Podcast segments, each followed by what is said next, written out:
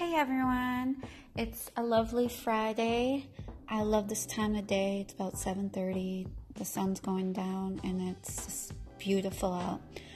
I just want to say it's okay to have a self-care day.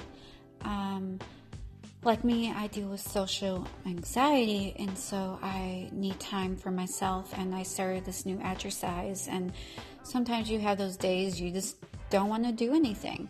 So it's okay to make mistakes. It's okay to have bad days. It's okay to be less than perfect. It's okay to do what's best for you, and it's okay to be yourself. I know this is totally hard for everybody, but it's okay. And I have awesome formula to help you get through the day. And it does take a little bit to get into that pattern, to take time for yourself.